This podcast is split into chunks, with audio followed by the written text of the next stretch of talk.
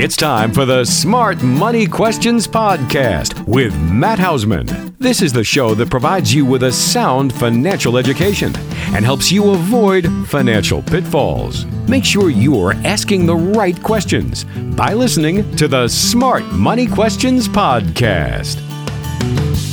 Hello, everyone. Matt Hausman, your host for the Smart Money Questions Podcast. Hope you guys are doing great wherever you are listening today. And one of the things I'm going to jump into today is I, I, had a listener reach out to me, and big shout out to Cleveland. And it was a really good conversation that we had. And I'm going to go over what that was today in, in pretty good detail. But the first thing I want to jump into is uh, been speaking with a lot of people, and many people are fearful, are scared they're worried about this upcoming election cycle. It seems as if this is unprecedented. We have, you know, many people w- would consider this a very divisive election coming up. I think every every election cycle that we're going to see moving forward with social media is going to continue to get this way. But the other thing that we're dealing with, we're dealing with COVID. And so a lot of people that this uncertainty is creating some people to have fear and I want to talk about that today because I've been working with some people over the course of the last three months that have either they've been wanting to look at Matt, can I retire like today?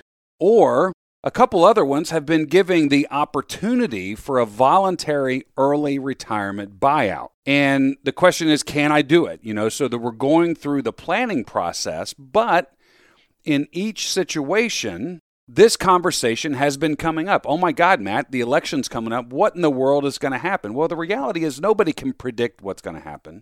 And I want to go over and kind of remind us of what history has done during these election cycles to hopefully give a little bit of um, peace of mind for you, maybe some steps to take to help you not fall into the black hole that is the media in all shapes and sizes because that's always what it really comes down to. And as I said earlier, I believe that moving forward is uh, social media and the media in general is going to constantly be hitting us and wanting to get our attention. Those ads are there for a reason. You know, I, re- I remember being down at a big marketing organization down in Baltimore. And one of the things that they were talking about in the way that they were delivering their email, their commercials, both radio and TV, their YouTube channel, and even what they were hard copy mailing out is they said we have seven to eight seconds to grab someone's attention. Otherwise, they're hitting delete, they're throwing it in the trash, or they're changing the channel. So you want to recognize that as we now are about a month out, little over a month out from the upcoming election. But listen, before we jump into that, let's make sure we deal with a disclaimer. Please don't take any of the information or ideas or suggestions that I offer in today's show as direct advice for you. Please use it as information and education that you then can discuss with your advisor. Now, if you don't have an advisor or you would like for us to be your advisor, I'm more than happy to have that conversation with you. And it's real simple. All you have to do is go to www.speakwithmatt.com that's www.speakwithmatt.com. And my online scheduler is right there. You can go right in. You can schedule a 15 or 30 minute phone conversation. And quite frankly, at the end of that first call, we're going to have a good idea does it make sense to have a second conversation? So, again, very low key. Go right into the online scheduler. You don't even have to get on the phone with anyone to schedule this. So, again, speakwithmatt.com, www.speakwithmatt.com and schedule it there. So, all right, let's go ahead and get on to today's show. All right, so let's go back. Let's actually address what many, as I said, many people have been talking to me about this, and that is what is the market going to do? What are we going to be seeing during this upcoming election cycle, little over a month out? What's going to happen afterwards?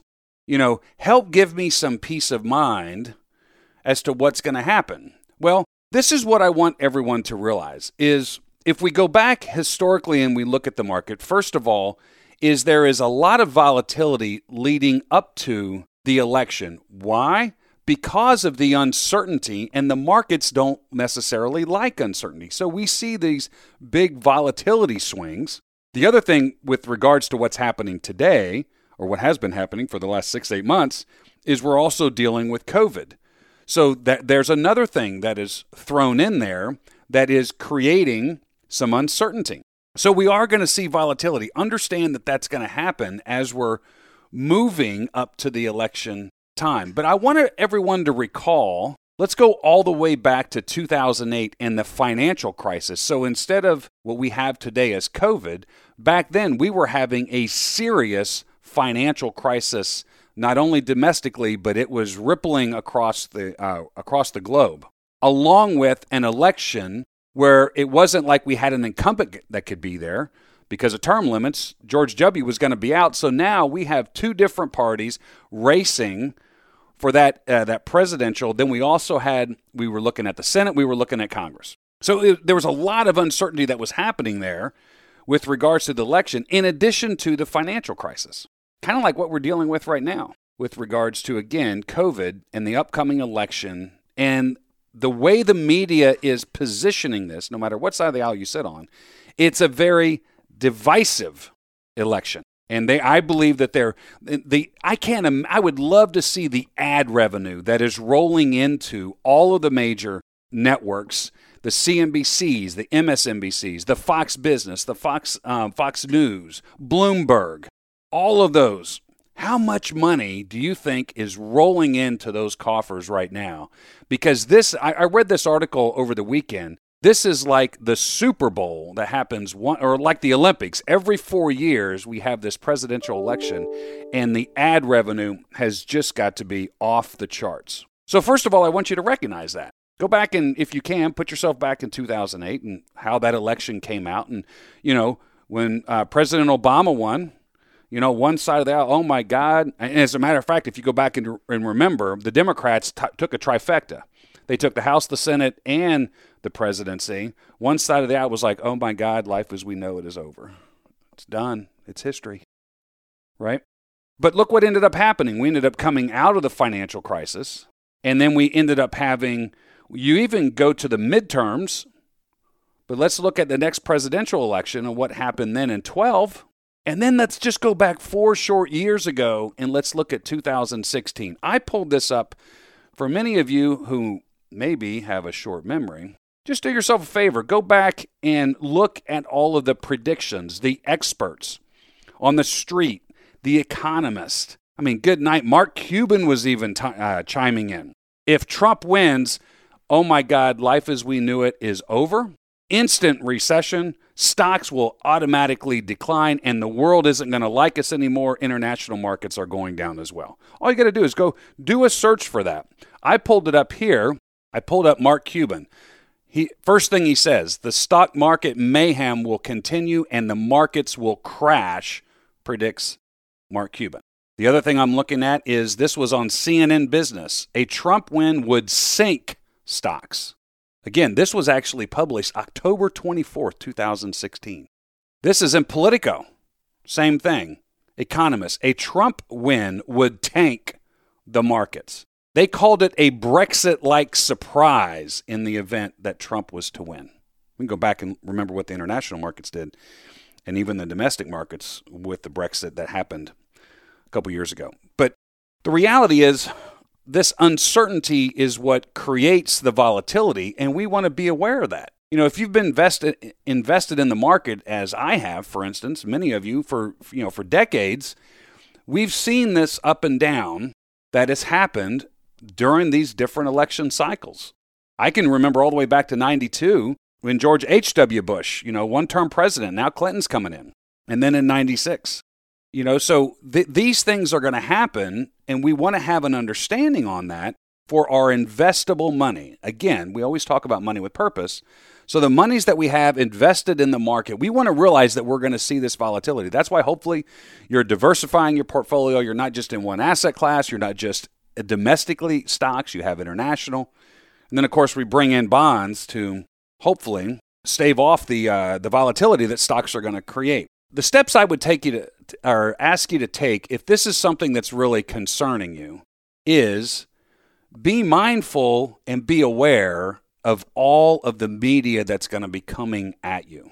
So you want first that's the first thing. You want to take take a step back. Don't fall into oh my god, re, you know the the headline and then you go in and you read the article and it's like, "Oh, wasn't that bad?" But if you know, we're so conditioned right now whether we're swiping up or we're flipping over is to just run through the quick headlines and again, they know what they're doing just to create that gotcha and hopefully you will open it up. So be aware of that. And then one of the things I've been go- going over again with um, the people that we've been talking to over the last couple months is when we talk about understanding the different risk buckets we have, and we understand, yeah, if we've got one bucket out here that its purpose is long term growth, we are going to see that volatility right now. But if we have monies in these other buckets that have less risk or possibly no risk, maybe you got money sitting in cash, then you don't have to be worried about that other bucket that is out there that is seeing the volatility.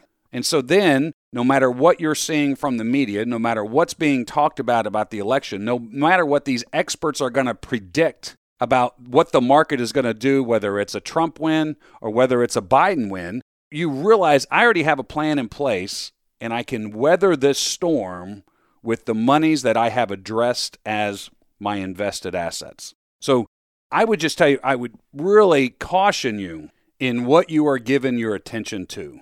You know, again, take a step back and really, you know, go through that exercise, kind of pull yourself out of the availability of all that media around you your phone, your iPad, the internet, the TV, the radio. I mean, it's everywhere, right?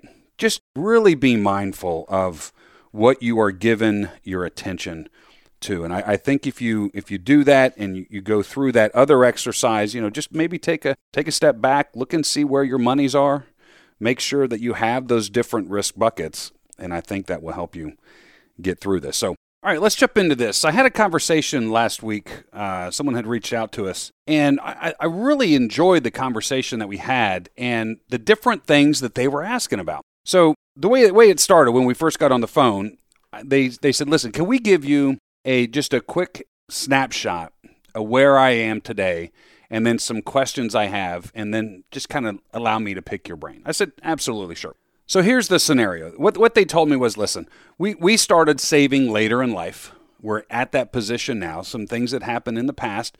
We're past that now, and we're wanting to make sure that we're moving forward in the right direction with regards to saving for our retirement, maybe purchasing a home. You know, what are the different things that we should be looking at and considering, and maybe in a priority list to make sure we're going down, make sure we're, quote, you know, no pun intended, we're asking smart money questions. And so one of the first things I told them was, well, let me ask you something. Do you have a budget? And uh, initially it was, mm, well, mm, maybe, kind of. So, what I suggested to them was to go through an exercise where the biggest thing you want to be looking at, first of all, is income and budget. And with regards to the budget, I tell people you want to label that into three different categories. The first one is keep the lights on, right? This is just, you know, it's COVID again. It's the very beginning. You're shut down. You're in your home. What's it going to take to keep the lights on? Rent or a mortgage payment, insurance payments, you know, utility payments, car payment maybe, what have you. What is the what is the bare minimum keep the lights on, everything can be moving for you to have that you need money for? Then the second uh, category I tell people, okay, now let's look at lifestyle. Lifestyle, going out to eat, going to the movies, you know, sporting activities, what have you. Whatever it is that you like to do as part of your lifestyle is that's going to be a second category. And then a third category, lack of a better term, is bucket list items. And that can be all different types of things. Maybe it's some big trip that you want to take. You know, maybe it's some type of a legacy that you want to do for your uh, for your heirs or for a charity. But if you go through that exercise and we look at, okay, if I'm going to have my budget and I'm going to have keep the lights on, then lifestyle, and then bucket list items. Now look at my income. Well, first of all, am I able to do all three of those? Maybe not. And so that's the first thing to look at is income, versus the budget, and then we put that budget into three different areas. And so when we see that, if we do realize, hey, listen, we do have discretionary money on the back end of this after we've gone through that, and we understand that our lifestyle we can adjust accordingly based on what's happening or what we want to happen. And then maybe bucket list items, depending on how old you are or how fast you want to get to those bucket list items, is you're going to be saving for those as well if the income provides that. Now, the other thing I talked about with regards to keep the lights on in the budget is debt. Is okay, let's look at your debt. And there's good debt and there's bad debt. You know, there's there's credit card debt at a very high interest rate, which most people would consider bad debt. On the flip side, for instance, many of you have heard me talk about how we use our credit cards is I'm looking for free money. So we pay that we use that credit card for literally everything personally and then we pay it off every month. So we're not paying any interest. And in our case, we, there's no annual fee, and then we get points that we can use for different, whether we're going to use it for cash or buying gift cards or travel or what have you, right? So you want to be looking at your debt. And one of the things that they said I really like, they say, you know, we do have some credit card debt, but we just flipped it or transferred it over to a 0% interest for a certain period of time. I, quite frankly, I don't remember if it was 12 or 15 months.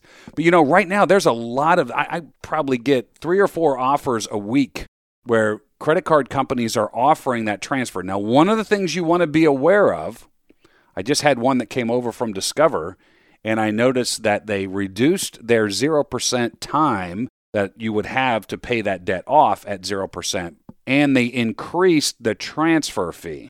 They went from 3% to 4%. The other thing you want to look at with the transfer fee, some of them have a minimum transfer fee. But in this case, what they did is they transferred that over to a 0%. And I said, well, that, that was a great move. And so now what I told him to do is you really want to look to pummel that debt down, really put as much as you can into that debt because we know we've, again, we got 12 or 15 months to unload it, to get rid of it, right?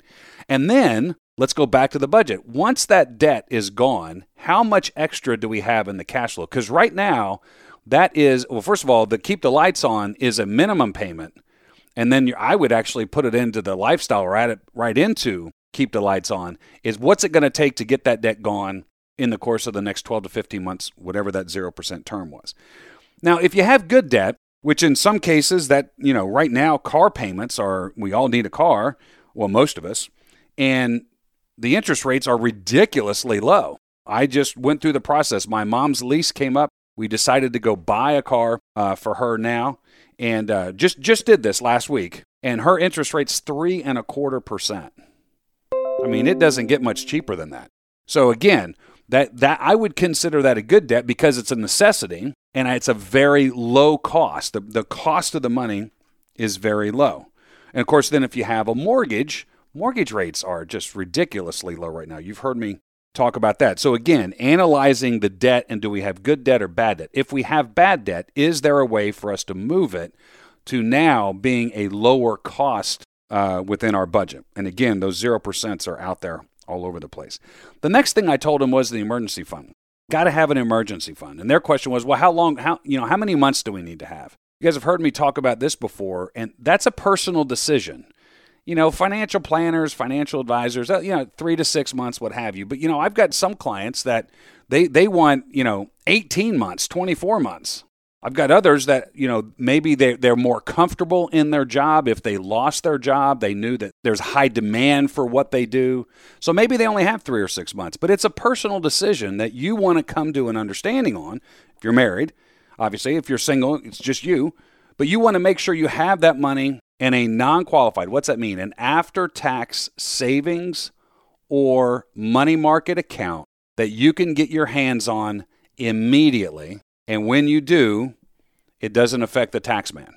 One of the questions was, well, what's that mean? Well, if I have an after tax savings account or money market account, I've already paid tax on that money. So the only tax I'm paying is the little, little, little, little minute amount of interest it's making right now and I can get access to it immediately. Now, I will say this one of the things to consider in the event you own your home and you have a lot of equity is if your emergency fund, let's say, is only three months, but you'd feel more comfortable with a year, one of the things you might want to think about, and please listen to me as I say this, especially for some of our clients that are closer to or in retirement. This almost sounds like voodoo. I've talked about this in the past, and that is getting a line of credit on your home. I didn't say you had to use it. I just said having access to the equity in our home, first of all, right now, is a very cheap proposition. The interest rates, you know, 3%. It's dirt cheap to get access to that. In addition, is let's say I have all my money in qualified retirement accounts, I yank a big chunk of money out of there, or I'm under 59 and a half, I'm going to, except for this year, I'm going to have a 10% tax penalty plus taxes due. If I live in a state that taxes, I'm going to have federal and possibly state tax. If I go hit the credit line on my home, it doesn't affect the tax man. Again, this is where you want to look at holistic planning, where you're looking at all of your assets. But maybe that's a way for I fund my emergency fund for three months. My home equity line of credit gets me the next nine. I got a full year. So, again, understanding that emergency fund is very important as we go down the priority list. Now, the other thing that they brought up right as we were talking about this, they said, well, the other thing we're considering is we would we'd like to buy a home in the course of the next 12 to 18 24 months. So then the conversation goes down the or goes down the road of okay, how are we going to finance it? right? I had Lindsay on the other day from Mortgage Insurance, so they had listened to that and they were they were talking about the idea of we're not going to have that conventional loan, maybe that or that yeah that twenty percent down plus closing costs. That could be twenty five percent of the purchase price. That could be a big chunk of money. So what Lindsay was talking about and getting educated on a lower down payment and what type of term that is, and then obviously adding in the PMI, the the mortgage insurance on that, and how that works, and filling that into the budget. And one of the things I said, well, maybe you need to start a separate, don't call it an emergency fund, it's the home purchase fund. Because you're on a short time window if you're talking about 12 to 24 months. So it's not like I can take my money there and invest it. Because what happens if there's a lot of volatility downward and all of a sudden now I'm ready to buy this home, I got a great price, and all of a sudden I had a certain amount of money in there for my down payment, boom, half of it's gone. So again, that's going to be sitting in another savings account. So we started talking about the division of the income, where it's coming in and where they're putting it. So that's your situation where you're looking to save for a home. That's one of the things that you really want to look at is where am I putting my money if my purchase is looking to be in the next 12 to 24 months. We want to make sure we have access to it and it's not subject to down because its purpose is for purchasing the home. Now, the other thing we talked about was the investment options, and they talked about the different type of accounts they have and where they currently work and their 401k. And so what we talked about there first of all, let me ask you something. Do you have a traditional 401k or do you have a Roth 401k option, or I should say and and or, okay? That's important to understand. Again, we've talked about it. This is going to be how those dollars are going to be treated when we put it in, and most importantly, when we take it out. The other thing was what about a match? In this case, it was a very healthy match. It was 100% up to 5% of their salary. That is extremely healthy. So now we have to go back and okay, let's go back to the priority list. We did income, we've done budget, we've done good debt and bad debt. We've talked we've addressed that. We've talked about the emergency fund, saving for a home, but now we have this really good investment option of a 401k with a match of 5%. So I told him, this is where you're going to have to go back and look. That I mean, that's a healthy option and, you know, depending on the type of industry you're in is you know, some of the places around here, Metro Philly, they have suspended the match for the next 12 months. Many larger institutions around here have done that. I said, so you kind of have to look at, you know, maybe if you can put two or three, four percent in while still looking to fund the emergency fund and the home purchase, and you're taking advantage of that free money. Now, again, that is a situation where that money's long term invested. And based on where their age was, I, I, said, this is what I would do personally.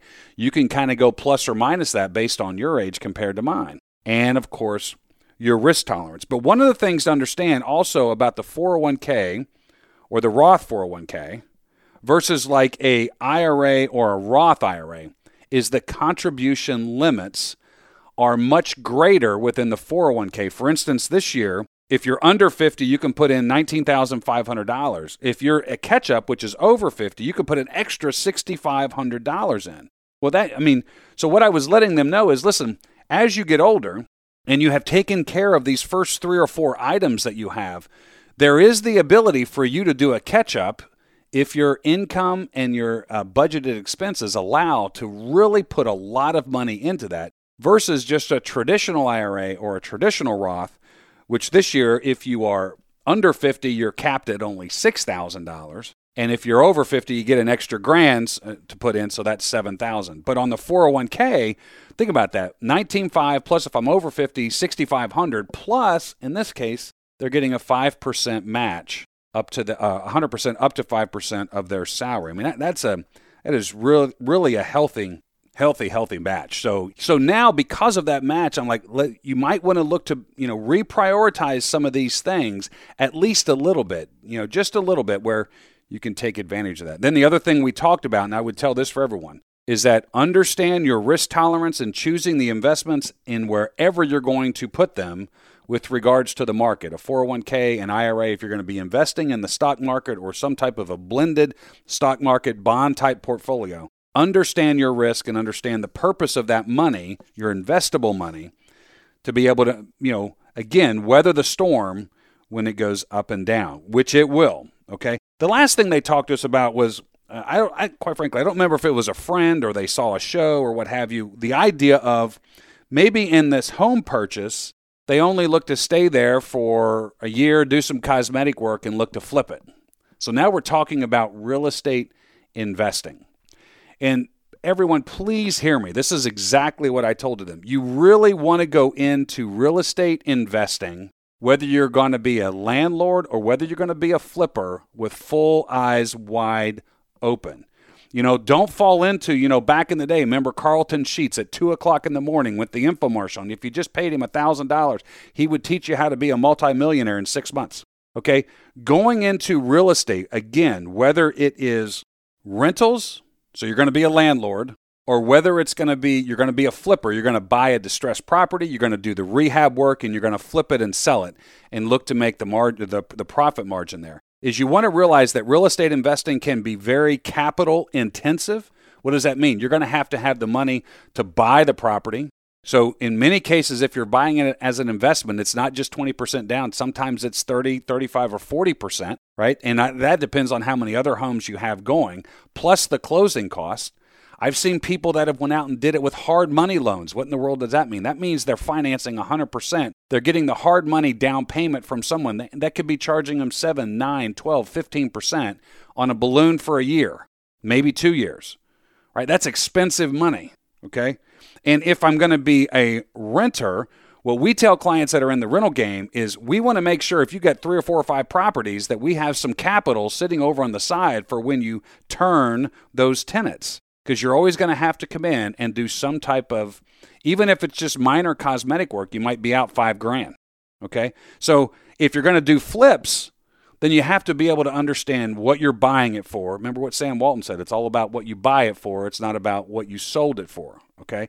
So, what we bought it for, and then what we are going to have to put into it to get fair market value. In that case, we're going to how long is construction going to take and how fast can I flip it, especially if I'm using, let's say, a line of credit or I'm wanting to flip many homes during a year. So, again, the real estate investing, not, again, not that it's a bad thing. I've got many clients that are in that game and we assist them with planning for that, but you definitely want to go into it eyes wide open, especially if you're going to be a landlord. You know, I, I joke with people, you know, if you're going to be the one actually taking care of the property, are you okay getting that call Saturday night at 11 o'clock? Hey, listen, my, you know, my pipes are backed up, you know, so really look at. I, I caution them on looking that as uh, investing to, you know, make a quick buck until they got these other things down and or in place and they were they were really in a groove then you can look at that real estate and it, let's say it takes you you know 12 18 months to get there. And at least at, during that time, you're doing your research to understand what it's going to take on making sure that real estate investment actually pans out and works out for you. Because I've I've spoke to many people that went down that road and their eyes weren't wide open, and um, it cost them a good chunk of money, a, a, good chunk of money. So I hope this has been helpful for everyone with regards to um, the first one. Again, understand that everyone is coming after your attention in the media. The election cycle we're in right now, again, it's like the Olympics, right? It only happens once every four years. Every media outlet is just pummeling it right now. So make sure that you're you're mindful of that. And if you do have questions or concerns, or you just want to talk, reach out to us. Speakwithmatt.com. Again, www.speakwithmatt.com. And we can schedule a time right there, 15 or 30 minutes, to have a conference call and hopefully walk you through the steps that we walk with clients on to make sure that they are they're comfortable with. Now, I shouldn't say comfortable. They're they're at least a little more tolerant with this up and down that we're seeing right now with the markets and the upcoming election. So hopefully this has been helpful for everyone. If you have a question or scenario that you would like for us to address, know that you can do that. Just shoot us an email, info at smartmoneyquestions.com, or go to speakwithmatt.com. Schedule a time. We can talk about it, and then we can possibly have it on the show. So listen, everyone, that's all I've got for today. Everybody, take care. We'll talk soon. Thanks.